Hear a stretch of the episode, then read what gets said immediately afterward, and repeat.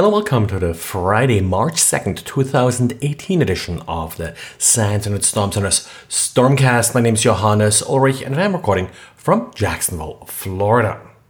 Let me first start up uh, with a couple of updates on stories covered earlier this week. First of all, the denial of service attack via Memcached. There's now a good write up from GitHub, who was at the receiving end of one of these denial of service attempts.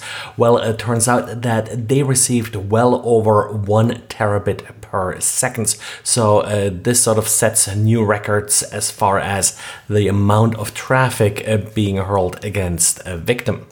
The other issue regarding these Memcached attacks is that in my original write up, I missed an important uh, feature of uh, these attacks. In my honeypot, I just saw them use the stats command, which uh, does uh, for sure provide some amplification. But what's actually happening here, and the commenter to the original diary mentioned this, that the attacker will first actually load some data into the database and then request it, which then leads to these very large amplifications.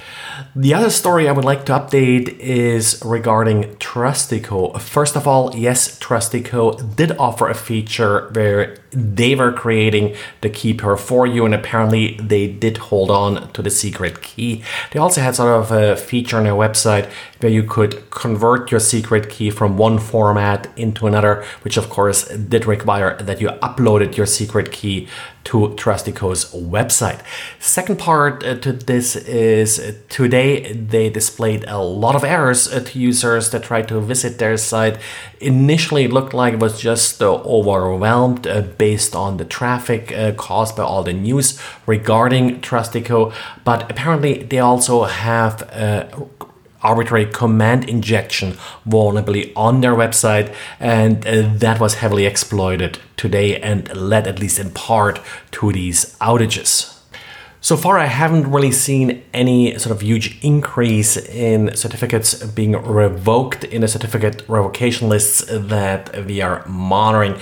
Typically, we see a about around sort of three, four thousand certificates uh, being revoked on these lists, but uh, we may not be monitoring all the lists uh, that Trustico was using. Well, and in news stories, uh, one thing I've been looking into a little bit recently was some of the ways how China is censoring some of its social media, in particular WeChat. WeChat is mostly an instant messaging platform and also features a very prominent and popular group chat uh, feature. In particular, uh, these group chat discussions are often censored. Now, the way this sort of works is there is a fairly long list of words that you're not supposed to use. This list, of course, is constantly updated based on what the topic is uh, that particular day, and users of WeChat are uh, pretty actively trying to evade some of these lists, uh, which uh, then does lead to some odd occurrences. Like, for example, earlier this week, there were reports that the letter N, the English letter N, was blocked. Now, there's of course never really an official explanation why something like this happens, uh, but apparently, with the recent change in constitution eliminating some of the term limits, the letter N was sort of used as a placeholder for a number like you know N terms or N years, and that sort of uh, did uh, raise the ire of some of the censors. But uh, typically, of course, it's about uh, Chinese characters, and uh, one fairly popular way to evade some of these filters is to actually use an image. And uh, well, uh, WeChat, and here just to put in perspective, it's about 800 million users, uh, tens of millions of messages every day, many of them images. And WeChat has actually gotten even pretty good in filtering images that contain any of these bad words. Now, OCR, of course, is an obvious way to do that. Some users in WeChat were playing around uh, with sort of distorted images, didn't really get very far, at least with simple distortions. But one interesting feature they sort of discovered was that if you just sort of black out uh, certain words, uh, but not necessarily all words, not all bad words on uh, in a particular document, it makes it past the filter, which uh, kind of means that they may not actually be recognizing the entire document. They may just be looking at parts of it, maybe the top of the document, or that they're using some kind of artificial intelligence, uh, so some classifier here in order to categorize and find possible bad images, which of course is then thrown off uh, by making sort of a fairly significant change to part of the document. I think the lessons here is well, uh, for certainly it is possible to filter messages sort of in real time. Like these images are being filtered as they're being uploaded by the user and at massive scale, like at tens of millions of messages a day.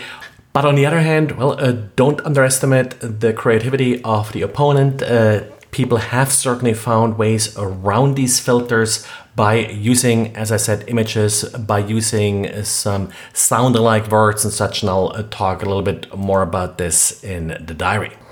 And Spectre caused quite a bit of confusion when it came to patching. If you remember, there was original update that Intel released uh, for its microcode. Uh, Microsoft included it in some of its updates, but then had to retract some of it.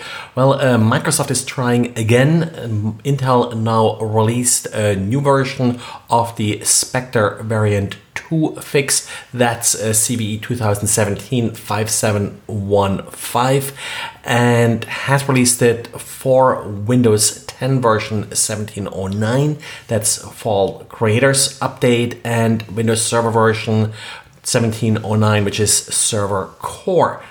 And Microsoft did release a knowledge base article for to track this particular issue and will update it as patches become available for various additional CPUs. Right now, they appear only to be available for Skylake CPUs.